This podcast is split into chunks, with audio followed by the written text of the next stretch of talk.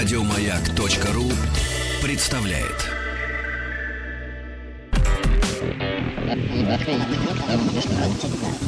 Объект 22. 22. Объект 22.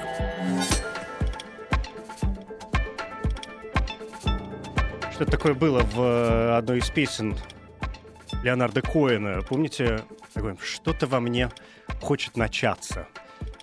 А может, это был рассказ, но сейчас я уже не помню. Но, в общем, в любом случае, некоторые строчки из э, одного из его произведений, э, строчки, которые задолго до самого Коэна могла бы выбить на своем гербе Мария Стюарт.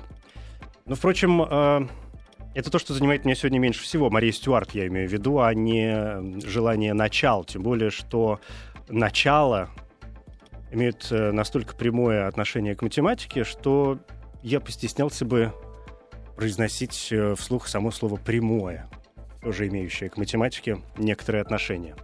Но, тем не менее, я Евгений Стаховский, и коль э, речь тут пошла о началах, то кто бы мог разбираться в них лучше, чем Сергей Попов, знающий все о месте и времени рождения, если не самой Вселенной, то некоторых населяющих ее элементов.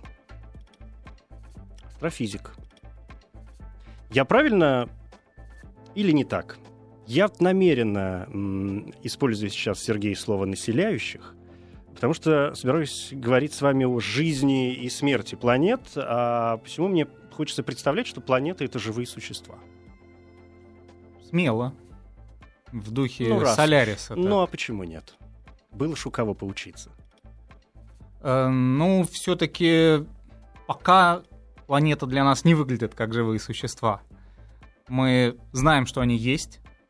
Мы знаем, что более или менее каждая уважающая себя звезда имеет вокруг планетную систему.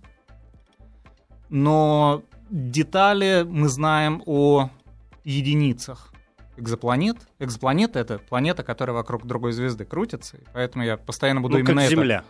Земля вокруг Солнца крутится, Мгм. да? А, как и еще семь планет. И разжалованный Плутон, и Ра- много всякой мелочи. бедный. Я недавно обнаружил для себя, ну просто, знаете, всегда хочется найти какую-то дополнительную травму в жизни. И я недавно в очередной раз очень сильно расстроился. Об этом очень много говорили, когда Плутон исключали из э, состава Солнечной системы. А потом как-то подзабыли, и недавно я снова наткнулся на эту информацию о том, что с того момента, как Плутон был признан системой, э, планетой Солнечной системы, до того момента, как его исключили, он не успел сделать ни одного оборота вокруг Солнца за это время даже. Я страшно расстроился. Ну, можно какую-нибудь оптимистичную картину представлять, что, Что со- соответствующие дальше, астрономы умирают, попадают в Аид, Мгм. и их спрашивают, ну, Ну-ну, что ты, что ты, дружочек, да. Хорошо. Итак, а а вообще насколько наши предста- вот такие представления о Вселенной, раз уж мы заговорили, прервавшись на полусловие о Плутоне, насколько наши представления вообще о системах и о Вселенной соответствуют самой Вселенной? Не слишком ли мы фантазируем на этот счет? э, ну, кажется, что нет. То есть, если все-таки Господь Бог не злонамерен, а только изощрен, то Но в этом-то ему не отказать. Э, Да, но с этим мы пытаемся успешно разбираться последние 400 лет, со времен Галилео Галилея примерно. И кажется, что у нас выстраивается довольно стройная, когерентная картина. То есть что-то там мешает, что-то новое, все время, чем наука интересна. Появляется что-то новое, чего не ждали. Вот, например, экзопланеты начали открывать такие, которые не ждали. Мы вот как, я помню, я в 93-м году, наверное, впервые школьникам рассказывал, что дети, все очень понятно и просто. Вблизи от Солнца, в протопланетном диске, много пыли, начинают образовываться каменные планеты. Но вообще пыли не так много, как газа. Каменные планеты получаются маленькие. Меркурий, Венера, Земля, Марс. Дальше много- Ближайшие, да. да. Дальше, Дальше много газовые газа, гиганты. да, там большие гиганты Юпитер, Сатурн. Еще дальше может существовать лед, ближе он просто тает. И возникают ледяные гиганты Нептун, Уран. Все красиво и стройно. А когда начали открывать экзопланеты, это вот в 93 году я рассказал, а в 95-м начали открывать горячие Юпитеры. Это гигантские газовые планеты, которые могут делать оборот вокруг своей звезды за сутки То есть земные. гигантские Юпитеры это не наш Юпитер, а другие Да, Юпитеры, быть которые, еще больше. которые в своей, в своей почти солнечной системе Да, существуют. да. экзопланетной. Мгм, мгм. э, слово использовать. Потом начали открывать горячие Нептуны, и вообще оказалось, что другие планетные системы могут быть устроены совсем не так, как наши. Это такой интересный сюрприз, интересный поворот сюжета. системы отличаются? Да, и отличаются очень сильно. И поэтому пришлось придумывать, и люди этим до сих пор активно занимаются, поскольку многие вещи действительно непонятны. Как формируются планеты, мы ну, про некоторые вещи знаем очень в общем. То есть вот есть протопланетный диск, а дальше вы можете думать про два пути. Или вы снизу вверх идете, начинаете с пыли и лепите, лепите, лепите крупные комочки. Там есть одна интересная проблема. Комочки размером где-то от десятков сантиметров до десятков сотен метров, они стремятся очень быстро упасть на звезду. И у вас ну, потому очень- что они к ней притягиваются. ну, там все притягивается, но они вот в этом диске, крутясь, как бы начинают тормозиться. И как спутник в атмосферу Земли входит, немножко покрутился и упал, да? И это проблема, потому что так быстро они там за сотни лет могут упасть. э, планету дальше создать трудно. Поэтому или пытаются преодолеть эту сложность, или придумывают совсем другой механизм, когда вас сразу много образуется, э, когда у вас очень большая область оказывается неустойчивой, и получается сразу довольно большой сгусток, который потихонечку сожмется, сконцентрируется в планету. Так что даже здесь есть Даже здесь возникают да. какие-то большие сложности. Но, тем- но тем не менее, вы же далеко ушли в представлении о жизненном цикле планет, да, поскольку если мы пытаемся думать о жизни и смерти, потому что, ну, конечно, возникает ощущение, вы только что сказали, что планета может появиться на практически ровном месте, и все зависит от того, насколько это место ровное, и будут ли ей мешать какие-то параллельные э, процессы происходящие. И мы все знаем, что у планет бывает, э, наступает какой-то момент, ну, то, что называется смертью, когда она превращается из одного состояния, переходит в другое. Ну вот и тут мы тут- вспоминаем о белых карликах, красных гигантах и вечных вот этих материях, которые не вполне м, понятны даже человеку, который в своих фантазиях э, проплывает э, сквозь все вот эти планетные дела. смотрит Стартрек. Ну, например, да. А, жизнь планеты, она имеет два таких бурных периода. Это когда все рождается, когда возникает много протопланетных ядер, а выживет из них немного, они друг, друг с другом взаимодействуют, куда-то там выкидывают наружу или наоборот ближе к звезде, сталкиваются, поглощают друг друга. Естественно, большие поглощают маленькие. Тут законы довольно простые. Ну, все как у людей, да. Да. Столкнулись, и получилось что-то. Да. А после этого планетная система образовалась. И, как правило, если это все ровно и красиво, как у нас в Солнечной системе, то планетная система может долго жить без изменений. Солнечная система более-менее там многие долгая? миллиарды лет. Солнечная система долгая система? Ну, Долгожитель? нам Старожил? уже э, 4,5 миллиарда лет. Я не знаю, много это или мало. Эм, ну, хороший вопрос, да. Тоже С не, ну, 4,5 сравнивать, миллиарда да. лет. Да. А в нашей Вселенной 13,8 Миллиардов. миллиардов. Ну, то есть не так и мало. Да, то есть Солнечный это тогда. заметный кусочек. Но здесь все зависит, конечно, от центральной звезды. Тяжелые большие звезды, они мало живут, как может быть не странно. У них вроде больше запас горючего, но это похоже, вы возьмете какую-нибудь малолитражку, страшно экономичную, там бак размером с бутылку, а, но она может ехать на нем долго. И какой-нибудь супер такой грузовик Суперкар, огромный. Да. да. а, Но у при этом у него даже большой бак, которого Да. хватает не очень надолго. Э, Вот у звезд также они очень много потребляют большие звезды, поэтому очень это ярко вопрос светят. энергии, да? Э, темпа переработки, да. А что вот здесь важнее? Здесь вопрос важнее выработки этой энергии или ее потребления? А здесь все самосогласовано. Звезды в первом приближении довольно простые системы. Большая звезда, значит, в центре очень большая температура и давление, она сама на себе сильно давит. Горячее. Э, И горячая, и плотная. И поэтому там реакции идут очень интенсивно. И в итоге она очень много светит. И поэтому очень быстро заканчивается водород в начале. Это самый длинный цикл превращения водорода в гелий. Знаете, это настолько важно, что... Это один из моих любимых процессов вообще в вот, природе. и один из самых любимых альбомов Underground Генератор. Опять же. Эм, А маленькие звезды, они очень экономично все это делают, и тяжелые звезды живут несколько миллионов лет. Поэтому там просто не успевают образоваться планетные системы у самых Мгм. тяжелых звезд. А у маленьких звезд они могут образовываться и долго жить, э, потому что самое такое опасное, что может ждать планеты, это какие-то превращения, происходящие со звездой. Ну, вот Все живет планеты зависят от звезды главной. в той или иной степени. И во всех, вот сейчас хочу еще один для себя уяснить вопрос, который меня периодически беспокоит. А у всех систем одна звезда? Нет. Это очень интересно. Звезды вообще очень любят рождаться парами. А, И сейчас открыты планеты, которые могут крутиться сразу вокруг пары звезд. По, э, Нет. по знаку э, бесконечности? Вот такая орбита, она неустойчивая, и довольно трудно на ней выжить планете. Ну и образоваться трудно, но и выжить трудно. А, Поэтому все-таки она крутится достаточно далеко от двух звезд. Она как бы чувствует, что у нее Мгм. там два центра притяжения То есть- слились в один. Ой, это такой космический пинг-понг. Когда одна планета испытывает, э, получается, влияние то одной, то другой звезды. Или, и- или усиливающееся влияние то одной, то другой все-таки. Ну, тут очень важно, чтобы планета выжила, чтобы она заняла какую-то стабильную орбиту, иначе она за несколько оборотов будет просто выкинута из такой системы. И поэтому И есть- умрет.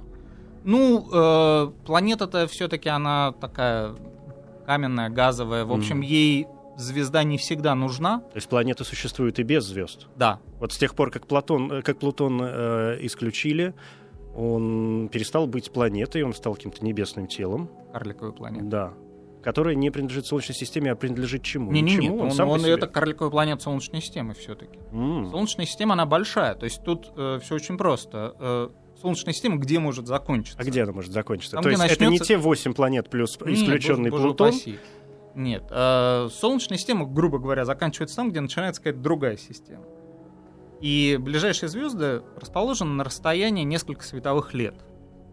Соответственно, размеры Солнечной системы, грубо говоря, один световой год. Так что проще запоминать. И это очень большое, конечно, расстояние. Вот расстояние от Земли до Солнца это 8,5 световых минут. А там целый год.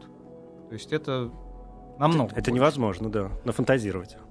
А, И поэтому все объекты, которые находятся внутри этой области, они крутятся вокруг Солнца и с этой точки зрения являются телами Солнечной системы. И мы знаем, что Ну, такие... как комета Галлея. Да, вот, например, кометы, они крутятся по очень вытянутым орбитам, и некоторые из них прилетают с самых окраин Солнечной системы, ну и туда же возвращаются, Мгм. если не растают у Солнца. Да. А Солнечная система, вот ее процесс образования, он э, происходил насколько непривычно, или то есть насколько стандартно для э, вообще звездных э, да, и планетных систем, которые известны нам сегодня? А, Ну, здесь ответить трудно, потому что все-таки даже про образование Солнечной системы мы знаем не так много, и даже в ней есть еще много всяких интересных А загадок. что мешает узнать? А, Чего ну, нам не хватает? Потому что не летаем. Ну, летать все-таки было бы долго, я думаю. То есть это тоже способ узнать, но вообще говоря, развитие наблюдательной техники, упрощенно говоря, строим большие телескопы, все больше и больше. Большие и красивые, да. узнаем больше. Э, На самом деле дело, конечно, не только в телескопах, а в детекторах, там много в чем. Э, Но, в принципе, это связано именно с вот таким прогрессом наблюдательной техники. И, скажем, вот сейчас мы знаем, что в Солнечной системе нет больше крупных планет, таких как там, Юпитер, Сатурн. Полетали спутники, сделали обзор всего неба и знают, что такие тела не нашли бы уже там почти до границ Солнечной А системы. есть возможность их появления? Э, Ну, очень теоретически. Но, опять же, не на протяжении там, нашей жизни или какого-то обозримого срока. То есть, в принципе, можно себе представить ситуацию, когда Что Система может поменяться. мимо нас пролетит звезда с планетной системой, и они так взаимодействуют, что там часть планет будет выкинута, а часть из одной системы перейдет в другую. Такой процесс может происходить, но в ближайшее время мы на такой, такой близости ни от какой звезды пролетать не будем. Поэтому это такая... Ну, это всегда, мне кажется, расстройство для ученых, э, которые, может быть, предполагая о каких-то возможных изменениях, которые могут происходить в той или иной области, не могут поучаствовать, да, и притянуть этот процесс, чтобы, чтобы посмотреть, как бы это могло быть. Ну, Хотя процесс приближения другой звезды к Солнечной системе, наверное, сверхопасен. Да. А, но, к счастью, в галактике звезд много. В нашей галактике, если считать мелкие, где-нибудь 400 миллиардов звезд. Поэтому, в принципе, многие вещи мы надеемся изучать в других системах.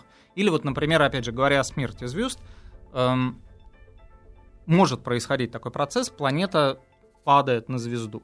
При- Примерно так же, как вот действительно какой-нибудь искусственный спутник Земли приближается к атмосфере и потихонечку Мгм. падает. А почему падает? А, ну, во-первых, уж совсем близко просто планета летит во внешних слоях Солнца и просто тормозит с трением, а, начиная с определенного момента, чуть раньше, чем это э, время, э, приливы начинают притягивать планету, заставлять ее уменьшать свою орбиту. И вот поскольку мы знаем планеты, которые делают оборот вокруг своей звезды за считанные часы, то такие планеты в довольно скором будущем Мгм. будут падать на свои звезды. И это, конечно, довольно мощный процесс. Он, То есть это процесс такого элементарного притяжения.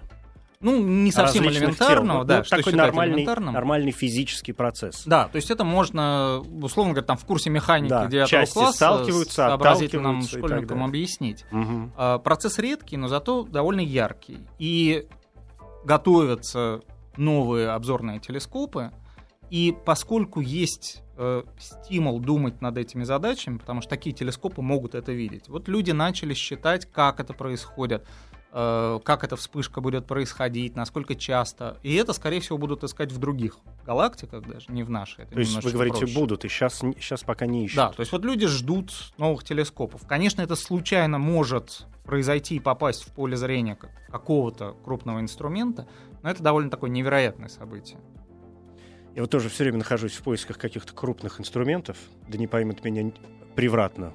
Впрочем, даже если поймут, какая разница? Но есть моменты, которые мне сейчас необходимо осознать. Астрофизик Сергей Попов, такой легкий момент э, стыковки. Я знаете, что м, думаю периодически? Мы говорили и о Солнечной системе, и не только о Солнечной системе, хотя, в общем, как мне теперь представляется, все системы солнечные, да, любую звезду можно назвать Солнцем и не ошибиться. Ну, широко, если пойти, да.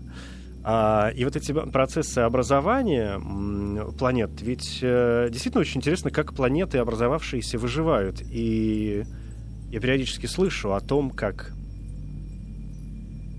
метеориты бомбят те или иные э, планеты, и как происходит соприкосновение твердых тел, это как-то вполне понятно. А вот, например, газовые гиганты, как, как Юпитер, его что же должны бомбить бесконечно какие-то? Да даже какие-то, чаще. Какие-то, да, и Он даже чаще. тяжелый, поэтому Метеоры. он- Но если он он, на себе но натягивает. если он газовый, получается, что процесс вот этой бомбежки, он идет как-то совсем иначе. А, ну, И планета отвечает по-другому. и да, и нет, но все-таки вот Земля имеет оболочку, да? Твердую. Нет, Ну, она, такой, да, но сверху атмосфера. Безусловно. И она нас очень сильно защищает. Вот если вы посмотрите энергетику крупных э, тел, падавших на Землю, ну, например, там какой-нибудь... Э, Тунгусский Тунгуску, метеорит. Да. Есть менее известные объекты, там почти сравнимые энергетики, которые за 20 век падали в разных таких малообитаемых частях, и люди спорят о том, какая там была энергия взрыва.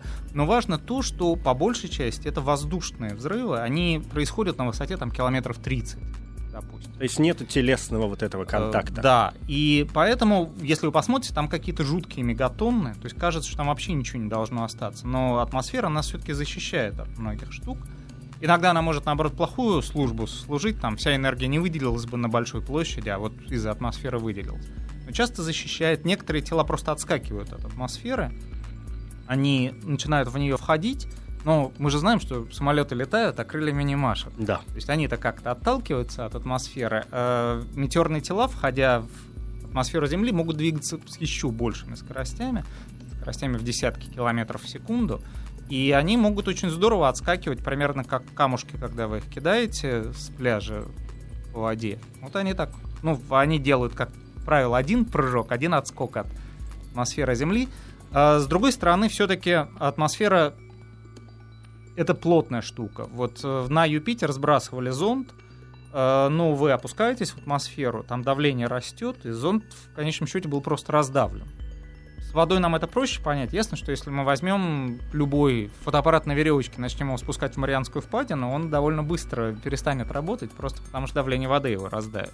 Ну, как бы это, это та же самая вода. Мы сами можем на себе почувствовать все эти моменты, даже скорее опускаясь на, ну, устремившись ко дну не в костюме дайвера, а в обычном человеческом состоянии, когда нам захочется где-нибудь на океанском побережье, нырнуть в воду и коснуться пальчиками Ну пес- да, и- песочного дна. Как мы знаем из гангстерских фильмов, собственно, в глубоком-то месте мы даже глубоко не опустимся. Да. И привязав камень к ногам и бросив, человек зависнет на какой-то глубине, потому что дальше его просто не пустят.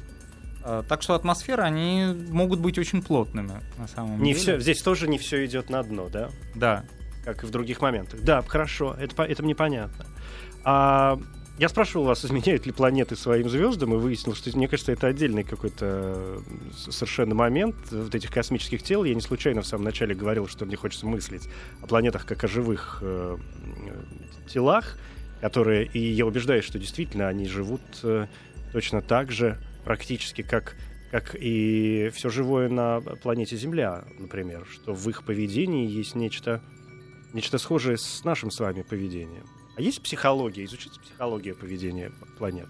Э, Нет, все-таки нет. Э, Такой анималистический Да, подход ну, э, не близок. Как бы гравитация, она такая бессердечная, как мы знаем из теории Большого Взрыва, и поэтому она заставляет тела двигаться именно таким способом. их и желание тут совсем, нет, да. совсем ни при чем. Поэтому, Но и у нас с вами порой нет выбора. ну, порой, особенно если нами управляет гравитация. Конечно. Тут ты с этим э, хочешь не хочешь, а придется с, эм, э, мириться. Что происходит на ранних этапах жизни планет, когда процесс уже запущен, но еще не сформировался до конца? Там может много всего интересного происходить. Э, Во-первых, когда планета возникла, вокруг еще болтается этот протопланетный диск с огромным количеством крупных мелких тел, они очень активно сталкиваются. Например, самое... То, что потом станет мусором, э, или то, что или частью объектов, чем угодно. Вот, например, самая такая принятая на сегодняшний день теория происхождения Луны. Э, Луна очень крупный спутник, нам не положено иметь такой спутник. Луна в 80 с небольшим раз э, меньше Земли, то есть она сравнима. Такие же крупные спутники есть, например, у Юпитера, но сам Юпитер гораздо тяжелее нас. А у Марса, например, который по массе ну, в 10 раз меньше Земли, у него крохотные спутники, Фобос и Деймос. Так вот, Луна э, такой не по чину спутник, и считается, что еще молодая Земля, когда она не была такой твердой, как сейчас, столкнулась с крупным телом размером с Марс, скажем, и в результате этого столкновения появилась Луна. То есть, есть похоже Луна- на древнюю мифологию, Да, кстати, какую-нибудь абсолютно, признать. абсолютно. Луна как кусок земли, да. И э, это подтверждается там, анализом камней, которые, скажем, Аполлон привез с Луны. Э, много чем подтверждается, поэтому это очень такая хорошая модель, она разом все объясняет. А сам процесс столкновения, хотя он может казаться маловероятным, но вот на тот момент он очень важный процесс. И часто происходящий в молодой Солнечной системе. Э, Соответственно, первые сотни миллионов лет существования Земли, скажем, на нее активно что-то выпадало. Потом было событие, которое называют последней бомбардировкой, когда очень много всего выпало. Возможно, часть воды на Земле связана с тем, что много комет нападало, например. Э, И потом все очистилось, и с тех пор, вот последние три с лишним миллиарда лет, Земля существует как существует. И это, в общем, такой нормальный, Нормальный срок. процесс. А Луна нам не мешает? Луна ведь, э, с этим не поспоришь, влияет на очень многие процессы, происходящие Э, на Земле. Да, есть очень красивая гипотеза. Э, Она, ну, на мой взгляд, не должна претендовать на какую-то истину в последней инстанции. но она Гипотезы всегда порой бывают интереснее, чем Э, правда. Да, но она, похо... она хорошая гипотеза, она так похожа на правду, что наличие такого крупного спутника, как Луна, может быть существенно э, для развития жизни. Ну вот жила жизнь в океане и не очень хотела выходить на сушу. Кто-то жил в зоне отлива, да, в зоне прилива. Ну вот прилив, он чуть подальше ушел. Отлив перебрался обратно, как крабики сейчас какие-нибудь живут, да? И жизнь не хотела выходить, особенно из моря на сушу. А, Но приливом их может закидывать в какие-то большие лужи далеко. Если бы прилив был только солнечный, он бы регулярно повторялся. И жизнь как-то адаптировалась бы к этому. Там посидел немножко в луже, потом выползла. А если есть Луна, которая дает примерно такой же, ну даже чуть более сильный прилив, чем Солнце, а, и периоды никак не синхронизованы, то несчастное существо, попавшее в эту лужу, может там досидеть до момента, когда лужа высохнет. И ему, И этому ничего. существу. Надо Да. переползать в более крупную лужу. То есть надо, природа заставляет учиться чему-то. Вот учиться ходить на плавниках, или там что у них было. Но это чистая эволюция, да. А, да, это вот такой красивый эволюционный процесс. И это почему важно? Потому что следующее поколение инструментов, по всей видимости, сможет начать открывать спутники экзопланет. Вот сейчас мы ищем э, двойников Земли. Что люди ищут? Постоянно это вот, когда что-то новое появляется, это сразу такой top news везде. Э, там, как обычно, э, обычно НАСА об этом говорит, потому что спутник Кеплер э, НАСовский. Люди ищут планеты, которые в первую очередь по размерам похожи на Землю. Размер это то, что Кеплер напрямую измеряет. Можно еще померить массу, если повезет. А, Размер и масса. И то, и другое важно для жизни. А, Ну да, потому что э, если планета очень маленькая, например, она, скорее всего, не удержит мощную атмосферу. Если она большая, она не будет такой, как Земля, а станет газовым гигантом или еще чем-то таким нехорошим, где вряд ли жизнь типа нашей может возникнуть. Но может возникнуть жизнь типа какой-то другой. Да, но будем консервативны. Так можно фантазировать долго. Мы хотим вот прямо жизнь типа нашей. Но Вселенная ведь живет по одним и тем же законам. Э, Да, Или за- за- законов много. Да, мы думаем, что законы одни и те же, но их мог- может быть много разных. Там жизнь может основываться на каких-то других принципах, но мы их не знаем. Ну, например, там вместо углерода что-нибудь другое, вместо воды метан, еще что-нибудь. А, И для того, чтобы жизнь была типа нашей, нужно, чтобы планета по массе и размерам была похожа на Землю, и э, чтобы там было не слишком горячо, не слишком холодно. То есть, чтобы на поверхности могла существовать жидкая вода. Возникает понятие зоны обитаемости. То есть, если планета слишком близко от звезды, вся вода выкипает, если слишком далеко, вся замерзает. Вот это всего три параметра, которые сейчас мы можем определить и сказать, ага, вот это двойник Земли. Почему? Потому что планета имеет радиус, один радиус Земли, массу одна масса Земли, и находится на сравнимом расстоянии от своей звезды. Но опять же, это проще понять нам самим. Да. А, но если вот эта гипотеза верна, то тогда следующим условием для существования развитой жизни а, будет существование крупного спутника. А иначе жизнь останется там в океанах, ну и мы не знаем. И может выйдет она, на поверхность. может Океаны это прекрасно, конечно. А вообще много воды для, для планеты это хорошо, но вот на Земле ведь очень много воды. Ее ведь гораздо больше, чем суши. Наша проблема в том, что для нас, эм, животных, как принято считать, разумных относительно некоторых других животных, не вся вода подходит, да, и запасы пресной воды по сравнению с запасами соленой воды, конечно. Ну, думается все-таки, что если жидкая вода есть на поверхности, жизнь найдет должна. себе дорогу, да. И что-нибудь... Ну, опять-таки, существование пресной воды, если вообще воды много, это довольно такой неизбежный процесс.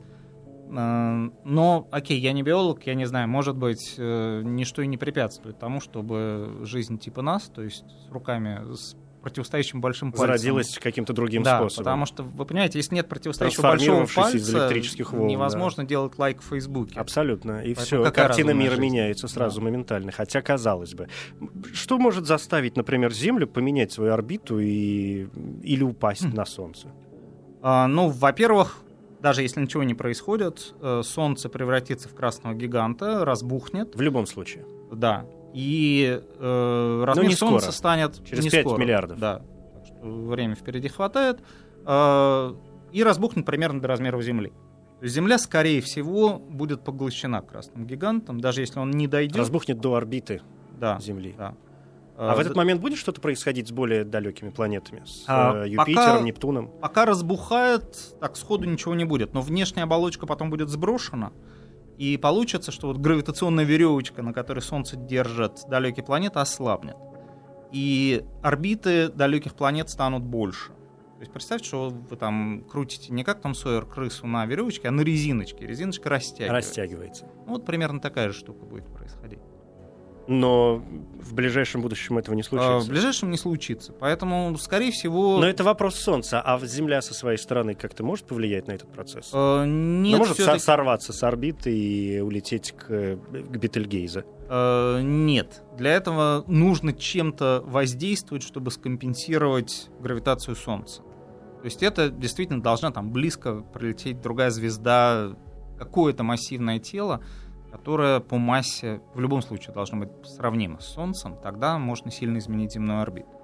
Но траектории ближайших звезд на какую-то там разумную перспективу мы знаем, поэтому такого тоже не произойдет. Не произойдет. Но, да, можно считать, что это хорошо. Не, ну, не знаю, не, зато не интересно. Вам событий хочется. Хочется, да, а так как-то скучновато. Ну что такое, Земля крутится по своей орбите, никакого, никакой фантазии у, у планеты занялась бы чем-то приличным уже в конце концов. Чем сегодня занимаются?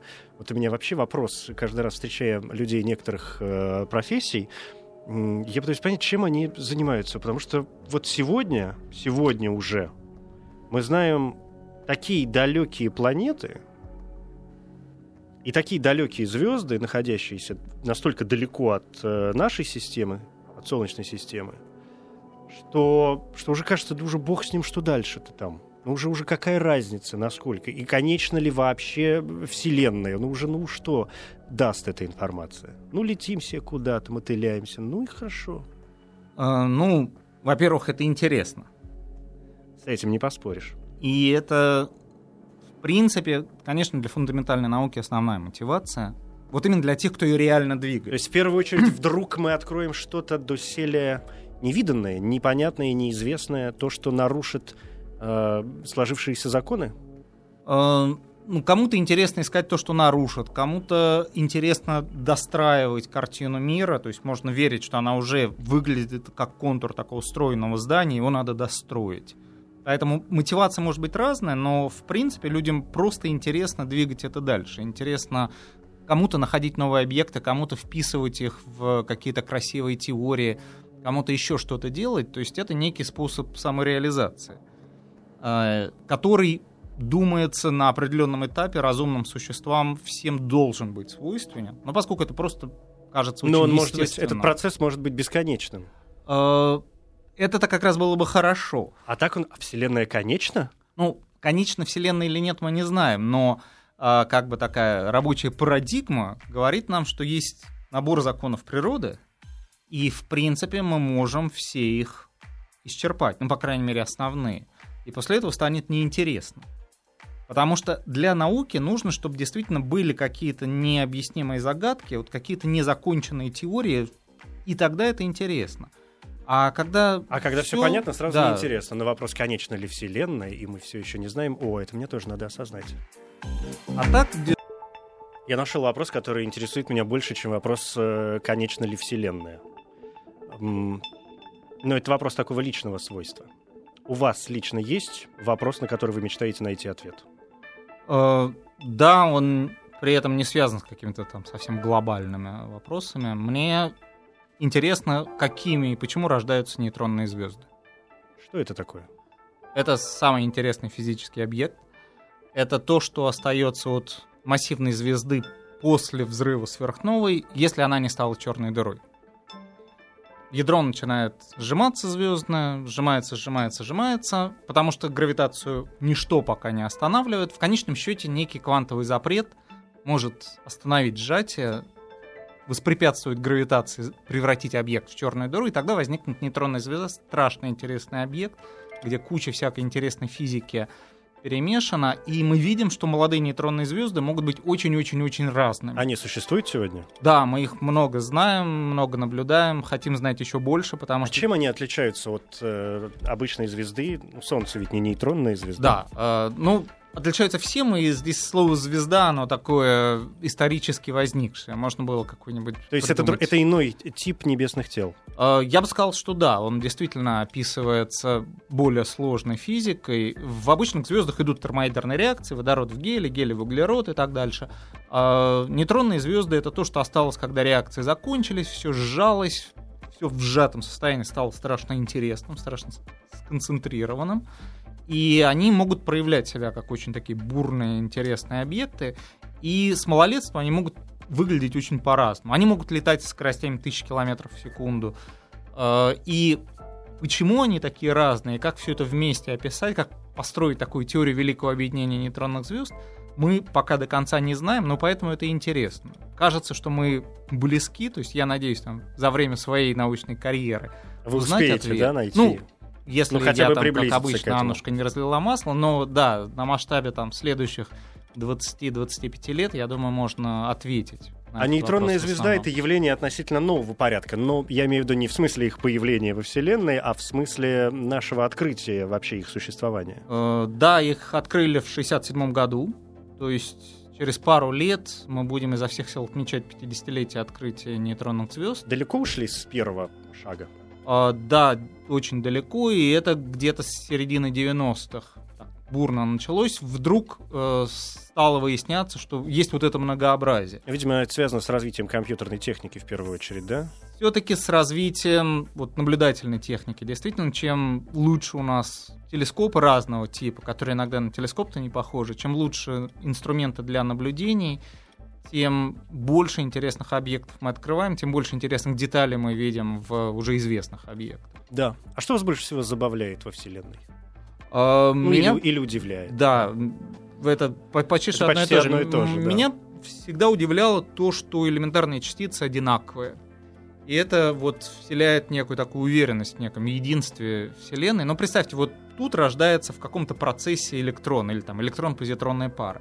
Где-то в миллиардах световых лет в совершенно другом процессе рождается электрон-позитронная пара. Точно такой же. И они абсолютно неотличимы. То есть они ничем не должны отличаться. Это, на мой взгляд, страшно удивительно и является таким очень базовым фактом у, об этом мире. Столь, даль, столь далеко рожденные близнецы встречаются?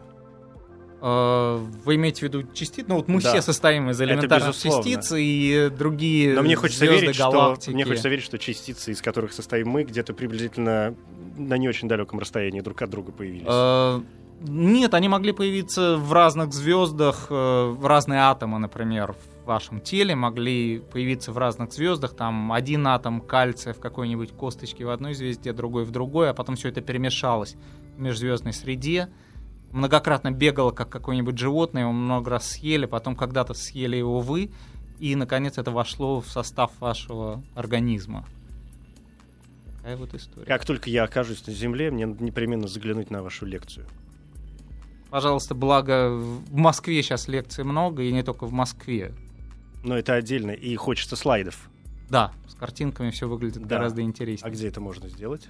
А, в Москве есть хороший лекторий «Прямая речь», есть лекторий в центре Архе, ну и следите за объявлениями лекций. Называется. Да. Да. А Вселенная гармонична? Последний вопрос у меня к вам. А, кажется, что да.